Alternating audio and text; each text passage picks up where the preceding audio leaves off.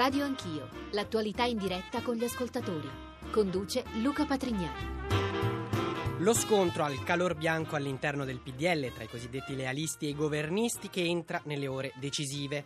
Si riaccendono intanto le polemiche sul voto per la decadenza da senatore di Silvio Berlusconi a seguito della condanna definitiva della Cassazione per frode fiscale. Intanto resta l'impasse, la paralisi in Parlamento sulla riforma della legge elettorale e infine nel PD si scaldano i, i motori in vista del rush finale per le primarie dell'8 dicembre. La politica torna in primissimo piano oggi a Radio Anch'io. Buongiorno da Luca Patrignani e buongiorno al nostro primo ospite, il direttore dell'agenzia di stampa Agi, Roberto Iadicicco bentornato. Grazie, buongiorno a voi e agli ascoltatori. Direttore, partiamo da qui. Eh, queste tensioni in primissimo piano all'interno del PDL fra l'ala definita degli innovatori o governisti guidata da Alfano e quella dei lealisti capeggiata da Fitto. Nella giornata di ieri queste tensioni sono aumentate moltissimo in vista del Consiglio nazionale di sabato che segnerà il ritorno a Forza Italia. Poi in serata c'è stata questa cena, questo incontro tra Berlusconi e Alfano. Potrebbe aver segnato qualche mutamento, seppur lieve, dello scenario? I quotidiani oggi parlano di ultimi tentativi, ultime 48 ore per evitare la spaccatura nel partito. Che idea ti sei fatto, direttore, dell'esito di questo incontro e dello stato dell'arte, la situazione nel PDL? Guarda, al di là dei termini che ormai sono entrati nell'uso comune, che sono tipici più di dei conflitti medio orientali e nordafricani piuttosto che di una situazione politica certo, italiana in termini governativi lealisti l'abbiamo visto insomma in, in, situazioni sicuramente molto più preoccupanti di queste il problema è, è eh, che questa situazione pone continuamente a noi che osserviamo e, e soprattutto insomma, che scriviamo di queste cose un sacco di domande in realtà, Molte, più, che, più che risposte domande. E, e le domande sono basate eh, sul principio ovviamente di, eh, classico del costo-beneficio, cioè chi conviene, cosa conviene e cosa conviene fare in una circostanza come quella che stiamo vivendo con un governo di questo tipo, con una situazione di questo tipo, con la legge di stabilità che stiamo vedendo, siamo sotto l'occhio dell'Europa. Quindi tutto quello che succederà al di là degli screzi impulsivi, al di là proprio dell'impulsività che abbiamo visto che poi è terminata improvvisamente il 2 ottobre, c'era stato una, le motivazioni che poi hanno portato a, a, dichiarare pubblicamente a Berlusconi la fiducia al governo il 2 ottobre non sono assolutamente cambiate, la decadenza si avvicina ma la decadenza nel c'era voto della allora, giunta c'era diciamo. anche allora, questa volta avremo il voto palese. Certamente, e poi arrivo alla domanda specifica, il comportamento del PD in questo, anche nel voler ribadire con una nota che sulla decadenza non ci saranno rinvii, sembra un pochino provocatorio rispetto a, a, quelli che sono i principi dei cosiddetti lealisti, cioè dire vogliono far decadere il nostro leader e quindi come facciamo a stare al governo con loro. Ma al di là di questi toni, ripeto, che sembrano un po' da continua campagna elettorale, noi dobbiamo porci il problema effettivamente se al PDL in questo momento o anche forse in futuro Convenga... o a chi, a chi, del PDL conviene una rottura. Allora, Com- ne parliamo, direttore, con anche i nostri ospiti politici, ne avremo molti oggi. Eh, saluto i primi, Maria Stella Gelmini, PDL, buongiorno. Buongiorno. E Davide Zoggia, PD, buongiorno e bentornato anche a lei. Buongiorno a voi. Maria Stella Gelmini, nei giornali in questi giorni sono pieni di eh, schemini grafici con la collocazione di tutti i diversi esponenti del PDL, lealisti, governisti, falchi, colombe. Lei possiamo dire è un esponente lealista, come vengono definiti del PDL. Eh, allora io le chiedo, eh, anche dopo l'incontro di ieri sera fra Alfano e Berlusconi, se vede delle novità oppure no. Oggi sui giornali tutti scrivono, ma c'è anche un'intervista del ministro Lupi che lo dice esplicitamente, ieri lo hanno detto in molti, che eh, i governisti, i cosiddetti leali, eh, governisti avrebbero chiesto alcune garanzie a Berlusconi per evitare una frattura, cercare di ricomporre il partito, una rassicurazione sul sostegno al governo, anche in caso di decadenza, certezza sui ruoli di vertice nel partito con due coordinatori che rappresentino le due anime. Eh, su queste basi e anche allo Stato, insomma, dopo, dopo quest'ultimo tentativo di trattativa, di, di dialogo di ieri sera, per, per lei una ricomposizione è ancora possibile? Mancano ormai pochissimi giorni al Consiglio nazionale fissato per sabato, ma io credo che questo tempo debba essere speso bene per ricercare fino all'ultimo un'unità che è innanzitutto un merito del Presidente Berlusconi, perché l'unità dei moderati è un suo risultato che eh, nessuno di noi deve mettere in discussione e allo stesso tempo eh, credo che sia indispensabile eh, però ricercare l'unità nella chiarezza. Io credo che parlare oggi di organigrammi, di poltrone eh, sia profondamente sbagliato ed è lontano dal, eh, dalla nostra posizione, dalla posizione dei lealisti, che eh, invece eh, si fonda sulla eh, ricerca dell'unità però nella chiarezza, innanzitutto su due punti fondamentali. L'appoggio al governo che per noi resta eh, dire, un punto fermo ma non sganciato dai risultati che il governo deve conseguire e dal mantenimento di un patto con gli elettori. Gli elettori di centrodestra, ma credo ormai i cittadini italiani, chiedono il coraggio di tagliare in modo forte la spesa pubblica per non gravare sulle tasche dei cittadini e quindi per poter concretamente ridurre le tasse. Purtroppo la legge di stabilità non va al momento in questa direzione, va profondamente cambiata e quindi noi dissentiamo da un appoggio al governo che prescinda dai risultati raggiunti. Però se ho capito bene tema... lo collegate quindi l'appoggio al governo ai risultati in fatto di riforma e economia alla, o anche alla decadenza. Ecco, questo è il punto che anche i, i, governisti pongono. l'altro punto è sicuramente la decadenza. Eh, vede, purtroppo questa decadenza rischia ormai di essere prossima e non è il frutto dell'applicazione delle leggi e del diritto, ma è esattamente il contrario.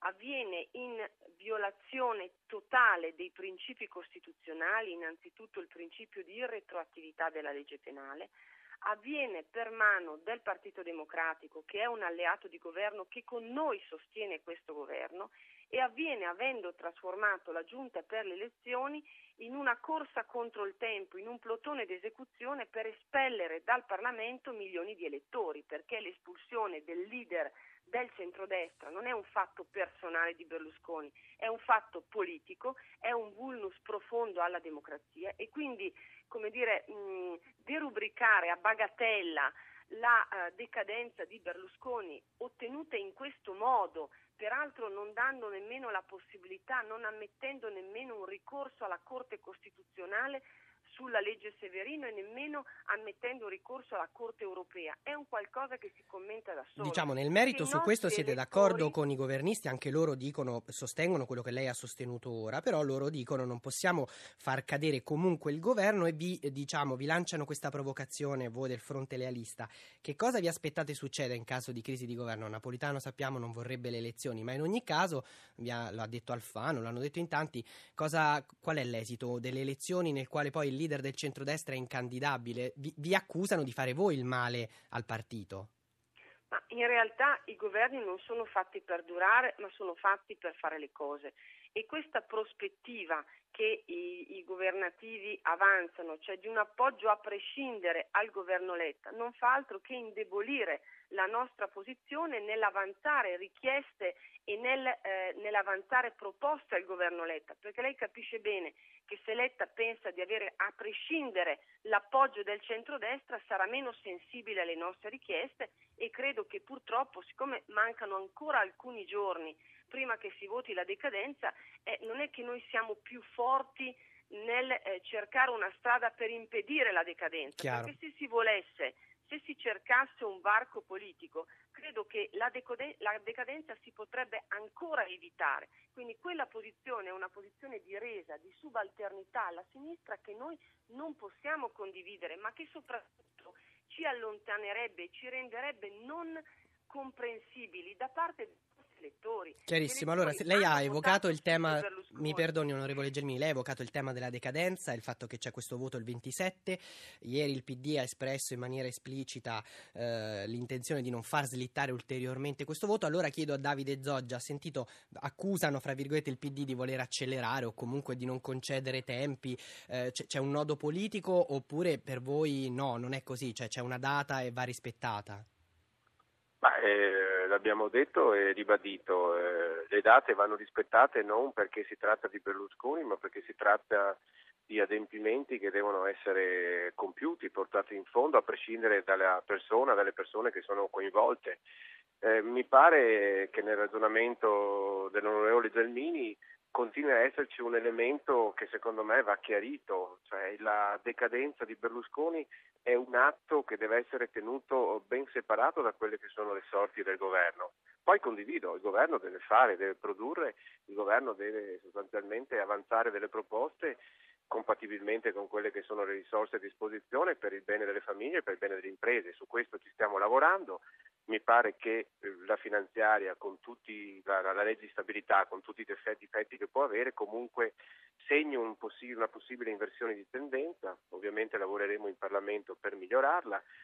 C'è un giudizio da parte dell'Europa che dovrebbe appunto arrivare domani, sì. se non ho capito male. Domani, domani sarà, alle 11, eh, insomma, eh, la pagella sulle leggi di stabilità. Sulla pagella, attraverso appunto la nuova disposizione del CUPEC, eh, dovrebbe in qualche maniera dare un giudizio positivo sul lavoro svolto. Questo ovviamente non va sottovalutato in un momento in cui Ecco, Italia onorevole Zoggia, quando lei dice che la data del 27 per il voto sulla decadenza va rispettato, glielo chiedo perché si intreccia anche con il tema della legge di stabilità, vuol dire che voi siete disposti anche a, se servisse, marce forzate al Senato per chiudere i lavori sulla legge di stabilità in tempo? Perché uno slittamento potrebbe avvenire anche solo per rinvii tecnici, per esempio, se ci vuole più tempo del previsto eh, nella, nell'esame della legge di stabilità.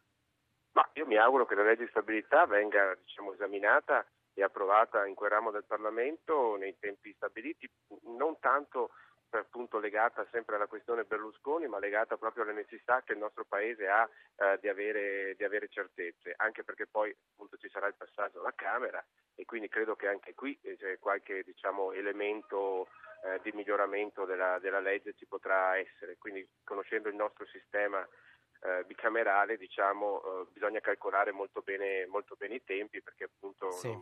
Non, bisogna arrivare troppo a ridosso delle, delle festività. Onorevole Zoggia, noi eh, ovviamente mettiamo a confronto tutti i partiti politici, però a volte dimentichiamo no, eh, in maniera esplicita che PD e PDL in questo momento sono alleati di governo nelle, nelle, nell'esperienza delle larghe intese. Allora, solo sulla base di questo le chiedo anche come vivete voi eh, dal PD, che però è anche alleato di governo in questo momento, quello che sta succedendo nel PDL in questo momento. In uno scenario in cui il PDL si dovesse spaccare con un'ala governista che resta in maggioranza e una nuova Forza Italia che invece passa all'opposizione, questo scenario renderebbe più facile o più difficile per il PD sostenere il governo Letta? Ma eh, se ne facciamo una questione prettamente numerica è evidente che eh, dire, eh, la spaccatura all'interno del PDL comunque dovrebbe consentire al governo di andare avanti.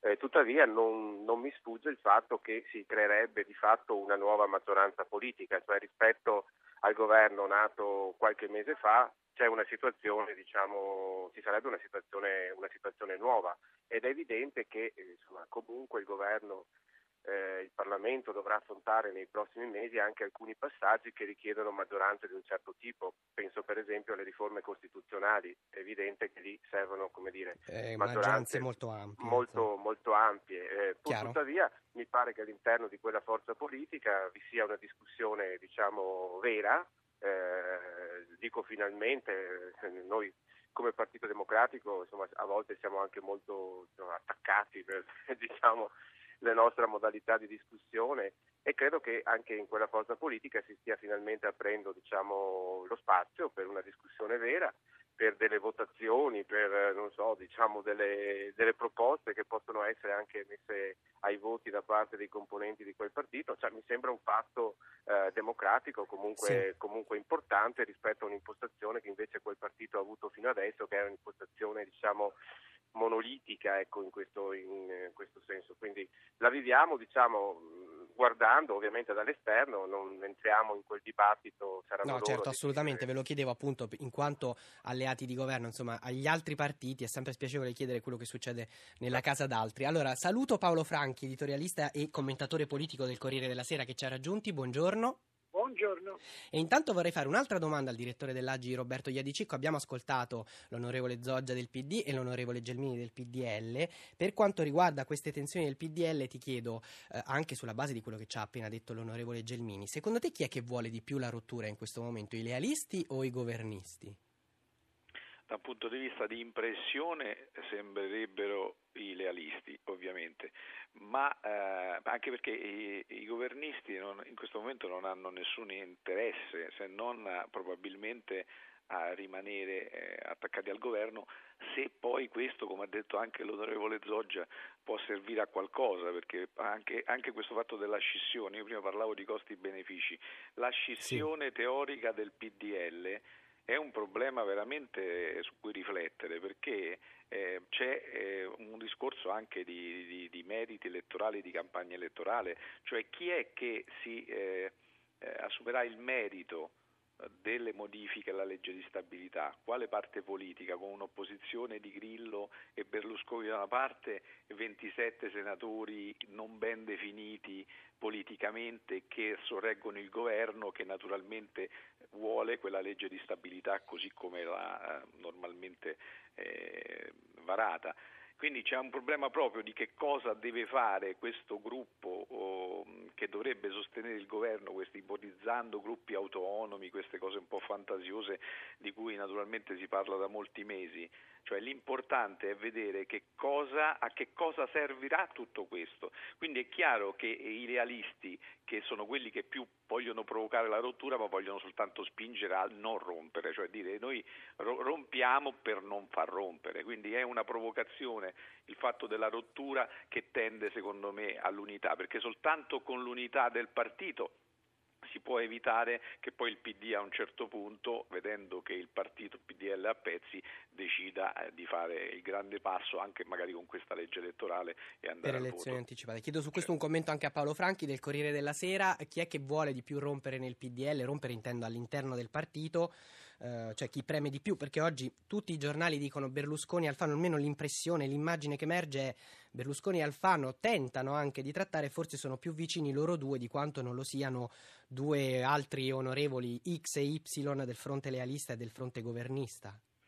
Sì, questo è, è possibile ed è eh, probabile, però insomma se noi escludiamo come dire, sempre per stare nel dibattito ormitologico, eh, eh, gli iperfalchi e, e le ipercolombe, diciamo, dalle, eh, dalle due parti. Andiamo, e quindi alle polemiche anche quotidiane, eccetera. Certo. E andiamo un po' alla sostanza, eh, alla sostanza delle cose.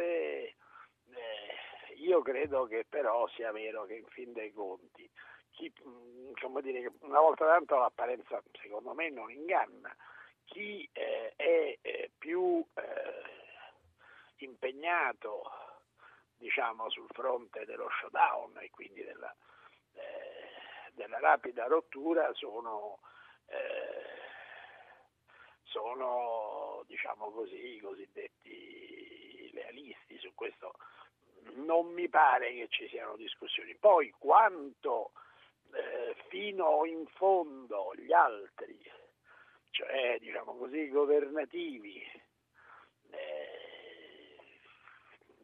siano eh, a loro volta disposti ad andare, ad andare fino in fondo è, è, è, un'altra discussione. È cosa da vedere, certo. Allora, è, è, un, è, un'altra discussione ancora. Ora ovviamente torno subito dall'onorevole Gelmini per eh, una sua risposta su queste considerazioni. Sì, Salu- mi... Un secondo solo, mi scusi onorevole Gelmini, saluto eh, Gennaro Migliore, capogruppo alla Camera di Sela, avevamo qualche problema a raggiungerlo in collegamento, intanto lo saluto, buongiorno. Buongiorno, buongiorno a voi. Allora, onorevole Gelmini, eh, qui i nostri commentatori dicono forse in realtà sono i lealisti che ormai hanno deciso di chiudere la porta del partito e non vogliono più nel partito Alfano i governisti? No, io mi permetto di dissentire fortemente da questa ricostruzione perché eh, lo dico per chi ci ascolta, il tema della decadenza di Berlusconi non è un fatto ineluttabile, frutto di un editto papale, di uno scherzo del destino, di fronte al quale nulla si può. Non è così. La decadenza è una furbata, è un basso che il Partito Democratico ha deciso ai danni di Berlusconi stabilendo peraltro una data che guarda caso è antecedente al congresso del Partito Democratico che se non erro si svolgerà l'8 di dicembre. Cioè il Partito Democratico per tenere la sua base elettorale ha bisogno di portare un risultato concreto che è l'espulsione di Berlusconi decisa violando la legge, perché se non si riparte da questo dato non si comprende il dibattito in corso. Dopodiché, proprio perché ci sono le condizioni per evitare un vulnus alla democrazia e a tutto l'elettorato di centrodestra.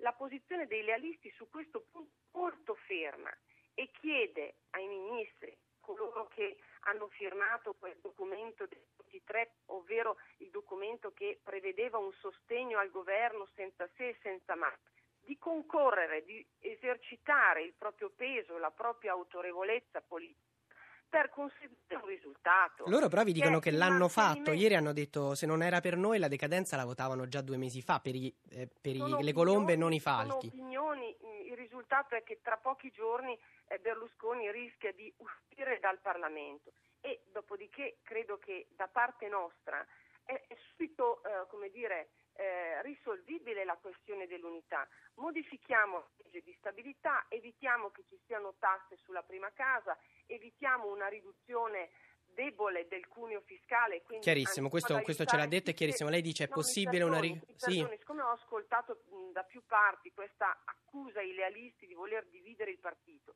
noi vogliamo l'unità, ma la vogliamo non sulla pelle degli italiani, perché gli italiani debbono poter pagare meno tasse e non la vogliamo sulla pelle di Berlusconi, perché Berlusconi ha tutto il diritto, essendo stato votato da milioni di italiani, di rimanere in Parlamento, perché quantomeno l'articolo 25 della Costituzione recita che le leggi penali non sono retroattive. Allora, chiaro, questo l'abbiamo anche affrontato tante volte qui a Radio Anch'io, il, questo argomento specifico. Pelosa, ad un'unità pelosa che archivia Berlusconi, che archivia gli elettori, per rimanere al governo, francamente è una posizione che noi non condividiamo. È chiarissimo Ma siamo questo. pronte a fronte di una eh, chiarificazione a trovare l'unità. Allora vorrei chiedere non a... abbiamo mai, mi scusi. Sì, devo dare la parola anche agli altri, mi perdoni onorevole. fatto riunioni di corrente con un pezzo del gruppo parlamentare diviso in questo modo in modo concreto e plasticamente evidente il gruppo, perché quando il segretario del partito riunisce un pezzo del gruppo parlamentare, lei dice ci sono le correnti. Questa, Chiaro. non è una divisione questa. Gennaro Migliore, come vede SEL, come vede l'opposizione questa situazione? Ma innanzitutto io trovo insostenibile che si tenga in ostaggio un intero, un intero paese rispetto ad una vicenda che onestamente è veramente molto chiara. Berlusconi è un condannato, è un pregiudicato, è stato anche interdetto dai pubblici uffici, quindi il fatto che si dica che è un espediente tecnico francamente è mortificante per chiunque abbia un minimo senso di giustizia e anche di applicazione delle leggi.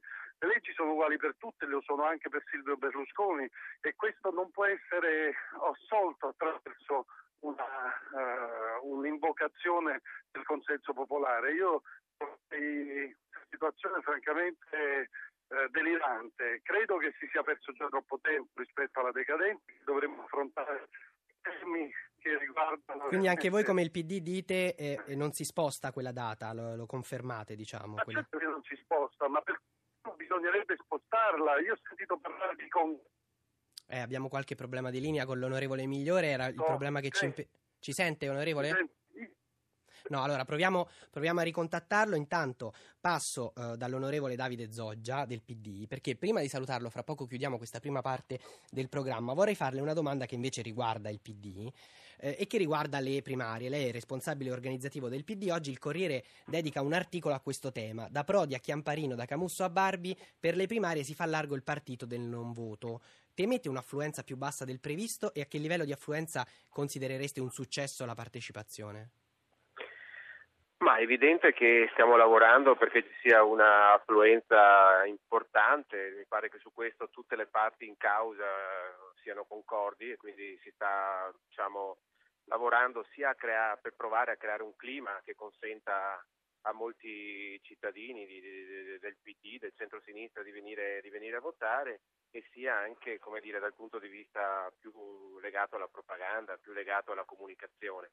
Eh, noi abbiamo un percorso per arrivare alla individuazione del segretario evidentemente un po' complesso, legato al nostro statuto, nel senso che mh, dobbiamo fare vari passaggi. Abbiamo appena eletto tutti i nuovi segretari provinciali eh, del nostro partito e devo dire che c'è stato un rinnovamento pressoché totale che supera il 95%, moltissimi giovani, quindi da questo punto di vista l'operazione è riuscita. Chiaro. Allora, questo, mi perdoni, abbiamo recuperato il collegamento con l'onorevole Migliore, vorrei fargli finire il, il, il ragionamento, insomma, per correttezza. Eh, Mi scusi per questi collegamenti, volevo solo dire eh, che non possiamo rimanere in una condizione nella quale una legge come la legge di stabilità dipenda dai congressi, dalle assemblee nazionali del PDL, dai falchi delle colombe. La questione è che questa legge di stabilità ha aumentato le tasse, ha aumentato le tasse a partire da quelle sulla casa estendendole anche agli inquilini. Questa legge di stabilità non risolve i problemi degli esodati, inizia a vedere eh, la luce anche questa vera e propria fandonia che era eh, il, l'intervento sulle fasce più deboli. Noi chiediamo di concentrare tutte le risorse in un piano straordinario per il lavoro e di eh, sbloccare quelle risorse che servono per arrivare al 3%, perché voglio ricordare che il limite del deficit è al 3 non, non il 2,5 certo, ne abbiamo parlato eh, anche ieri. Sottrae 8 miliardi, 8 miliardi che potrebbero essere investiti eh, anche per ridurre in maniera consistente quelle che sono le tasse sul lavoro dipendente. Quindi voi dite torniamo a parlare di questi problemi e non facciamoci distrarre dai problemi interni ai diversi partiti. Allora io intanto ringrazio i primi esponenti politici di questa prima mezz'ora di Radio Anch'io per essere stati con noi, Maria Stella Gelmini del PDL, Davide Zoggia del PD e Gennaro Migliore di SEL, grazie mille per essere stati con noi. Altri ne arriveranno nella seconda parte, tra poco un minuto di pubblicità, torniamo subito dopo. Bentornati a Radio Anch'io, la politica sempre in primo piano, è rimasto con noi il direttore dell'Agi Roberto Iadicicco è ancora con noi, collegato con noi anche il commentatore politico del Corriere della Sera Paolo Franchi. Direttore Iadicicco, prima di salutarti ti chiedo eh, un, appunto di fare un po' eh, un riassunto di quello che abbiamo sentito finora. Eh, l'onorevole Gelmini, fronte eh, lealista del PDL, dice sì, lavoriamo ancora per l'unità, però poi in realtà attacca molto duramente i colleghi governisti. Secondo te sabato al Consiglio nazionale cosa succede? Ecco, fra le tante domande appunto che dicevo che noi ci poniamo è innanzitutto ci sarà il Consiglio nazionale, sarà rinviato yeah. per opportunità, si parlerà di governo e decadenza. Mi sembra che la decadenza sia il problema fondamentale ed è un po' quello che dicevo all'inizio, cioè se viene considerata già come provocazione il fatto di non voler da parte del PD rinviare il voto, io immagino quello che può succedere il 27 quando il PD palesemente dichiarerà insomma, la decadenza eh, di Berlusconi, io mi preoccupo infatti più del giorno dopo, però più di pensare al 27 eh, conviene pensare direttamente a quello che succederà sabato, sabato, se sabato ci sarà qualcosa, quindi i rapporti tra eh, il PDL e il PD come i partiti di maggioranza che sorreggono il governo così uniti come sono eh, saranno un po' rinviati al 27 ma l'anticipo ci sarà nei discorsi che si faranno, nella partecipazione dei vari eh, governativi al Consiglio nazionale se ci sarà, come si comporteranno sabato i governativi. sarà, visibile lì, sarà visibile lì la, uh, la scissione, certo. questo non possiamo saperlo, certo, no, ora lo chiediamo... tutto da qui a sabato. Ecco, per fare un quadro di quello che può succedere il 27 o il 28 mattina, noi dobbiamo innanzitutto fermarci a Su quello che può dati, succedere certo. sia da qui a sabato e se ci sarà il Consiglio nazionale, soprattutto a sabato. Allora, grazie a Roberto Iadicicco, direttore grazie dell'agenzia di stampaggi, per essere stato con noi e questa sua domanda la giriamo subito a Carlo Giovanardi, senatore del PDL e esponente del fronte governativo modernista o innovatori come vengono definiti anche sui giornali. Allora, eh, onorevole eh, senatore, buongiorno intanto e grazie per essere con noi. Sì, grazie a voi, buongiorno. Allora, quello che scrivono i giornali è questo, lo abbiamo detto, ci sarebbe questo tentativo di trattativa, anche nella cena di ieri fra Alfano e Berlusconi, e un'ipotesi di mediazione è Berlusconi non affronta il tema del governo nel suo discorso sabato, lo mette un po' in un cono d'ombra, non parla di crisi di governo in maniera esplicita e si cerca di evitare lo scontro diretto sabato. Vi basta o come ha scritto qualche giornale lo considerate una trappola? Lei, per esempio, su queste basi ci andrebbe al Consiglio Consiglio nazionale o conferma no, non ci vorrebbe andare comunque? No, guardi, ieri eh, Angelino Alfano ha avuto un mandato molto preciso diciamo, da tutti gli intervenuti alla riunione dei parlamentari, deputati e senatori su due punti. Uno, non si torna indietro dal 2 ottobre. È evidente che il 2 ottobre è stata fatta una scelta, quella della continuità almeno fino al 2015 di questo governo, e la volontà di non far pagare al Paese alle famiglie, alle imprese, all'economia, alla società, la mascalzonata, se avverrà, del PD. che pagherà il PD in termini elettorali quando si andrà a votare, perché tutti consideriamo una forzatura il voto sulla decadenza e la retroattività della Severino, ma non intendiamo che questo mette in crisi il Paese con elezioni anticipate che con la vecchia legge elettorale sarebbero un disastro e di nuovo renderebbero ingovernabile il Paese. Secondo punto, una trasformazione di un partito in una realtà monocratica, cioè con un capo, senza nessuna struttura, senza democrazia interna, senza nessuna garanzia di dibattito, di dialogo, di partecipazione che evidentemente non può soddisfare chi invece nel PDL aveva trovato un partito che fa parte del Partito Popolare Europeo. Quindi due coordinatori che siano, che siano, espressione delle diverse aree che in qualche modo le, le preservino. Però le chiedo allora, sulla no, base no, di questo... No, no, scusi, no, il problema è molto più semplice. Non eh, si può accogliere un principio in cui nasce un partito in cui per principio c'è una persona a cui vogliamo bene, riconosciamo tutti eh, le, le, qualità che ha, ma il principio per cui nasce un nuovo è c'è uno che pensa per tutti e decide per tutti. Chiaro, e mm, su questo io le vorrei chiedere allora, queste erano le, le, condizioni che ha portato Alfano, lei ci ha detto e ci ha confermato, ma se invece la risposta, come dicono i giornali, fosse stata effettivamente, beh, vediamo, parliamone, per ora non affrontiamo solo esplicitamente il tema del governo, basta o no? No, quello che si è detto è il tempo è scaduto quindi Volete un impegno eh, chiaro, scritto, non questo, so come dire? Eh, questo episodio avviene dopo. Le dimissioni imposte ai deputati e senatori, il tentativo di azzeramento della compagine governativa, lo scioglimento d'autorità in ufficio di presidenza del partito e la cancellazione del segretario Alfano, l'anticipazione di questo Consiglio eh, nazionale a sabato invece che l'8 dicembre come era stato fissato con l'intesa che c'era invece che il Consiglio nazionale si faceva nel momento in cui si trovava eventualmente un'intesa. Eh, un Consiglio nazionale eh, il suo punto è chiarissimo. Non, non, non, ci sono neanche i due terzi per arrivare allo scioglimento del PDL. Allora, io intanto saluto, mi perdoni, senatore Giovanardi, ci hanno raggiunto Dario Nardella del PD, buongiorno e bentornato. Buongiorno a lei e agli ascoltatori. E buongiorno anche a Massimiliano Fedriga della Lega.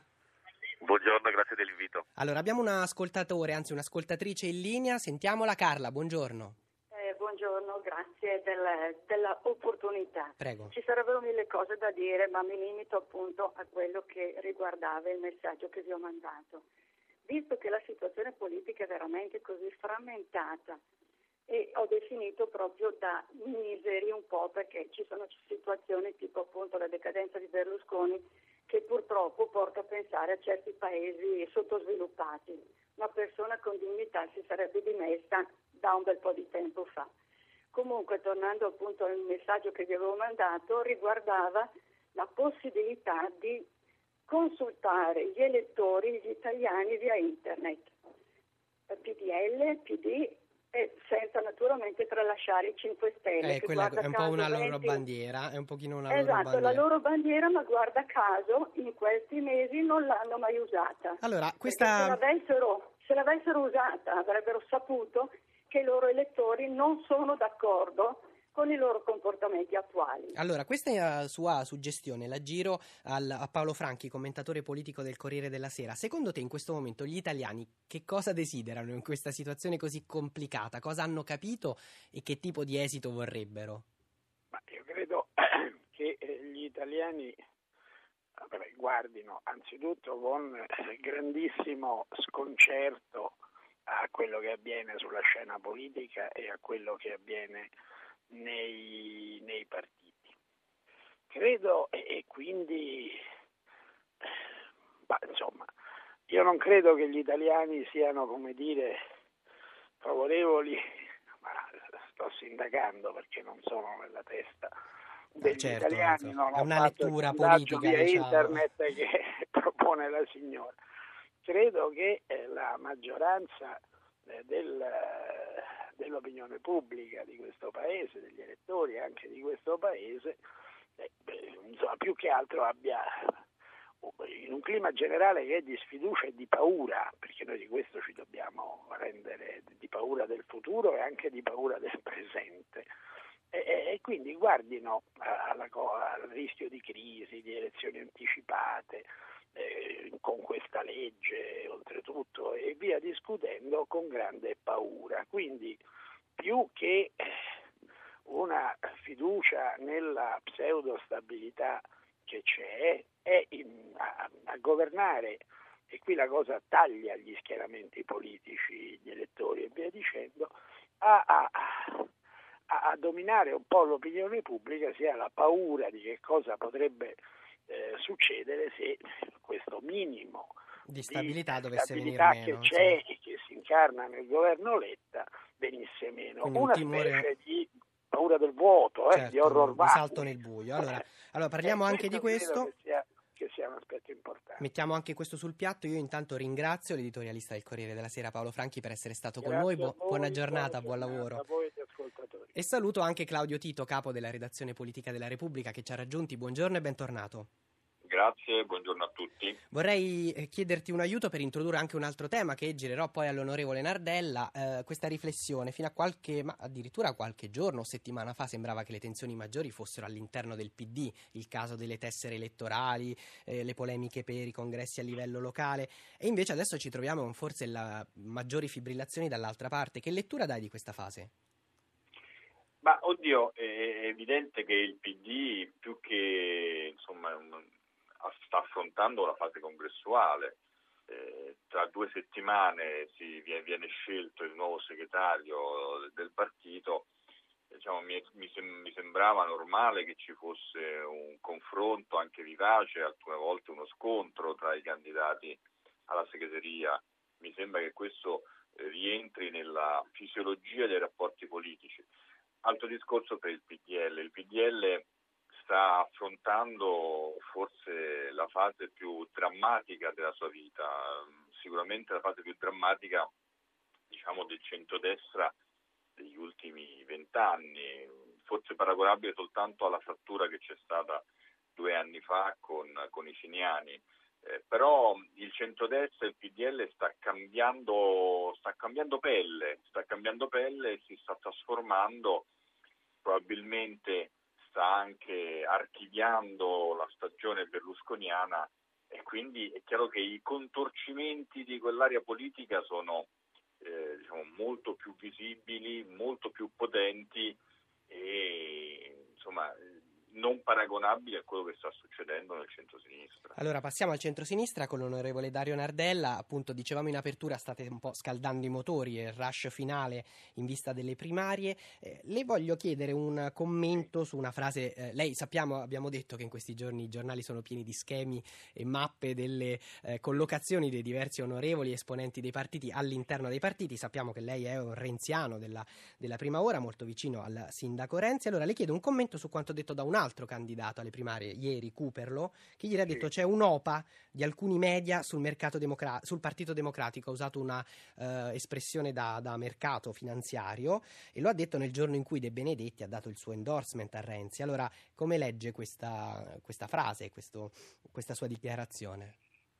Ma mi sorprende un po', Cooper è una persona di solito molto equilibrata, intelligente, che approfondisce le questioni. In questo caso mi pare una battuta appunto da propaganda elettorale, mettiamola così, congressuale, perché è normale che un grande quotidiano liberamente possa esprimere posizioni eh, e eh, non mi pare di vedere alcun tipo diciamo, di mh, pressione sulla uh, vita interna del partito né da parte di Repubblica né da parte di altri, di altri giornali e lo, lo, si può dimostrare perché ad esempio sul caso uh, deplorevole, io lo dico senza problemi, delle tessere tutti i giornali, i giornali Repubblica compresa hanno dato diciamo, eh, spazio e hanno anche criticato laddove era necessario.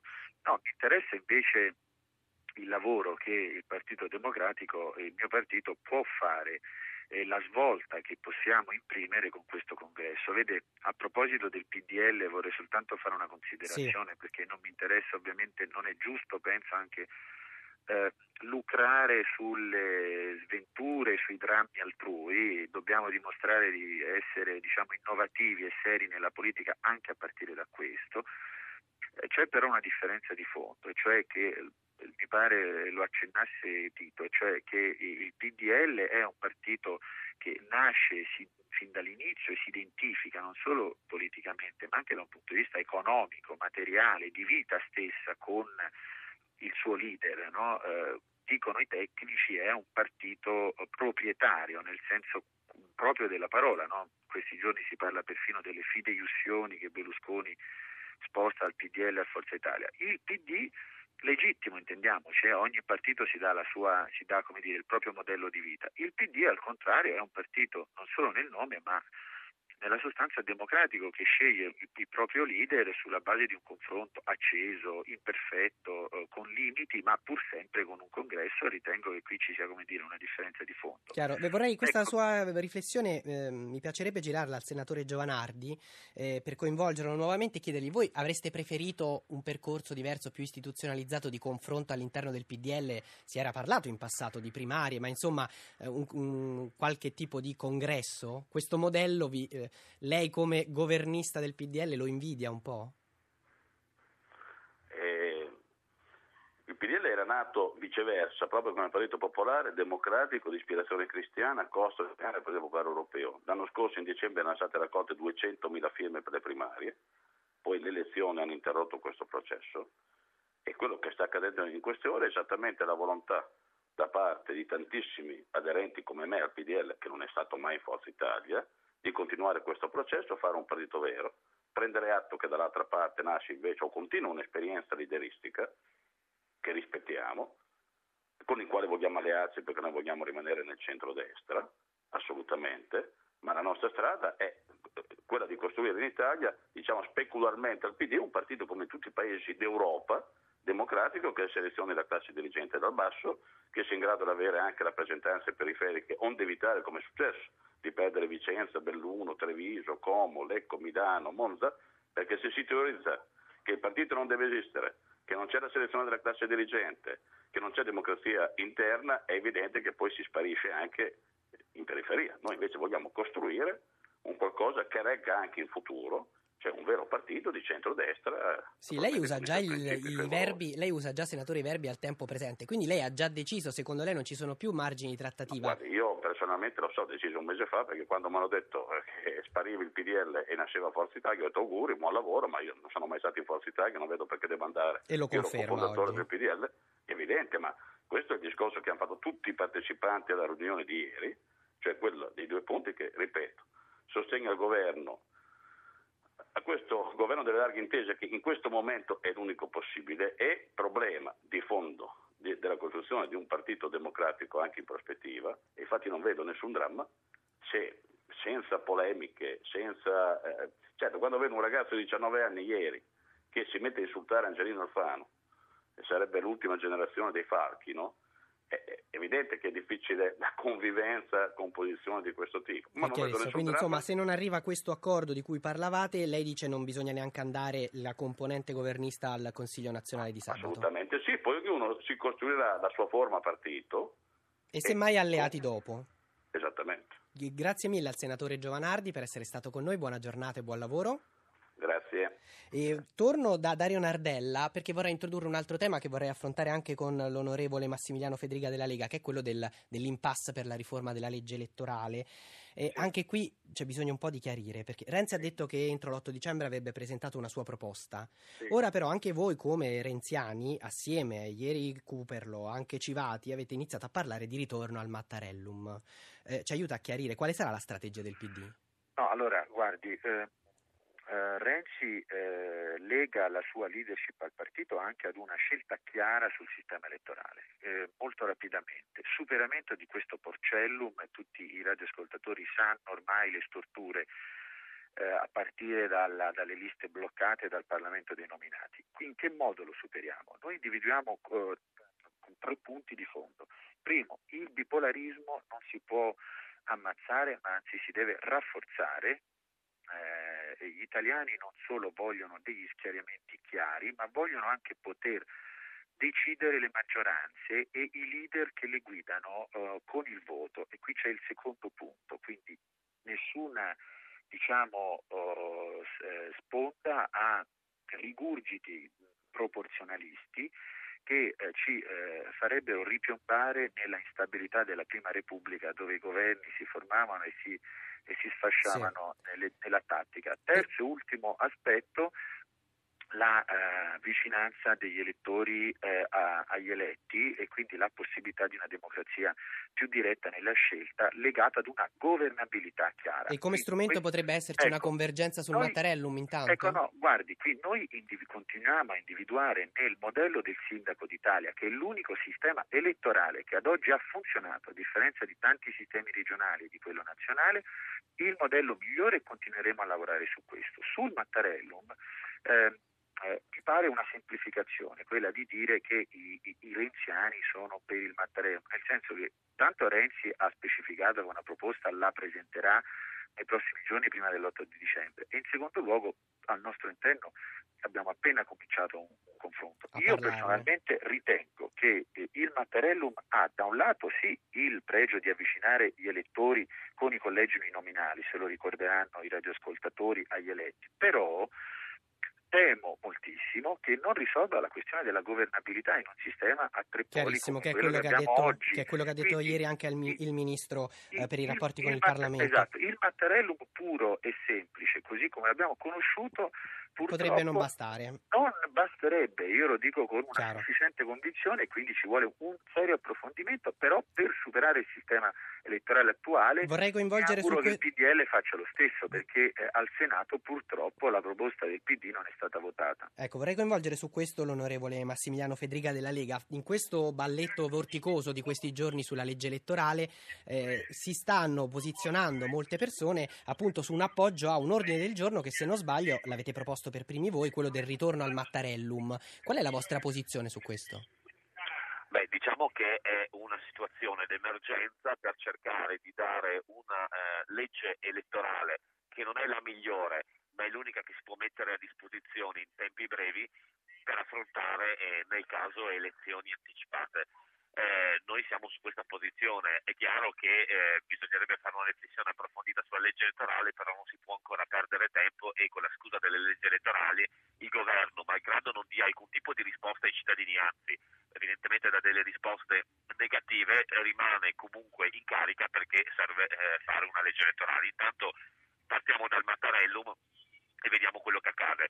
È chiaro che eh, su questo bisogna fare comunque una riflessione molto seria, perché eh, io sono convinto che Porcellum o non Porcellum rispetto al corpo elettorale, come si è espresso durante le ultime elezioni eh, politiche, comunque sarebbe stato diviso in tre il Paese.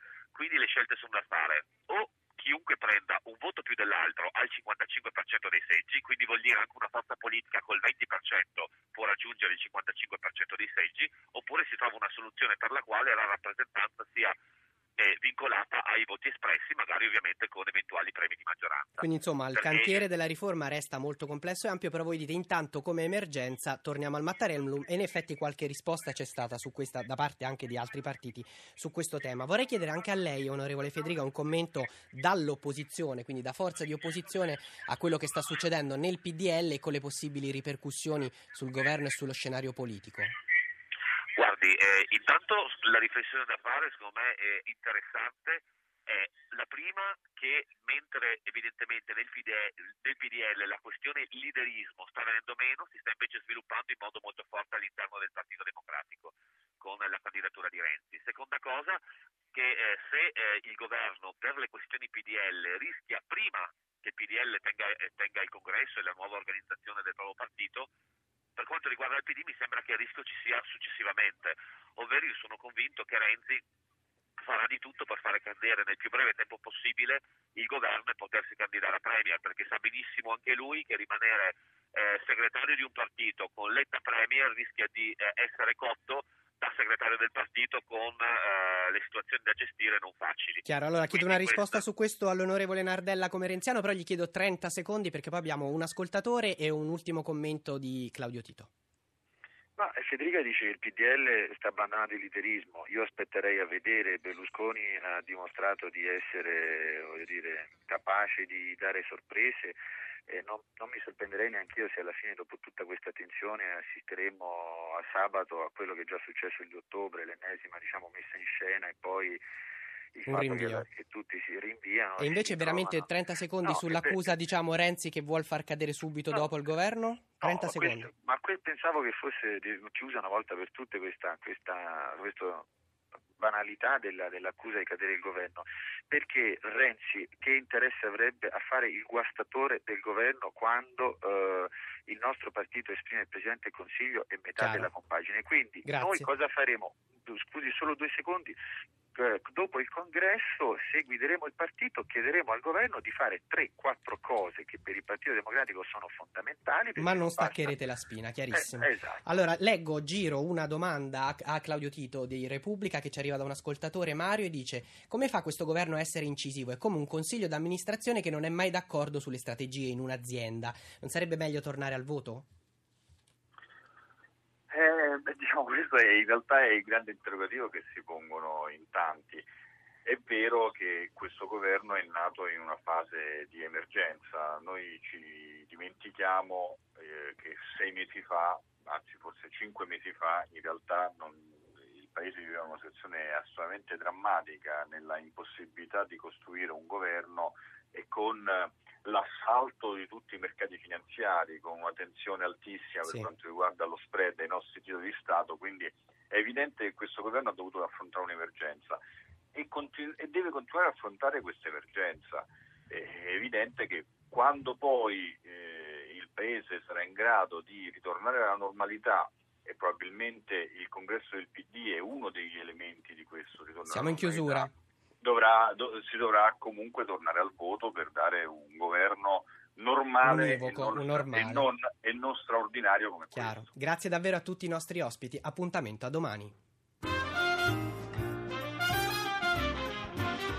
Avete ascoltato Radio Anch'io, ha condotto Luca Patrignani, regia di Anna Posillipo, assistenti al programma Alberto Agnello, Valentina Galli, Francesca Mechelli, coordinamento tecnico Fabrizio Rocchi, Alfredo Morara. Potete iscrivervi alla mailing list e ricevere le anticipazioni sulla trasmissione del giorno dopo scrivendo a radioanchio.it. Archivio puntate e podcast su www.radioanchio.rai.it. Pagina Facebook Radio Anch'io, Radio 1 Rai.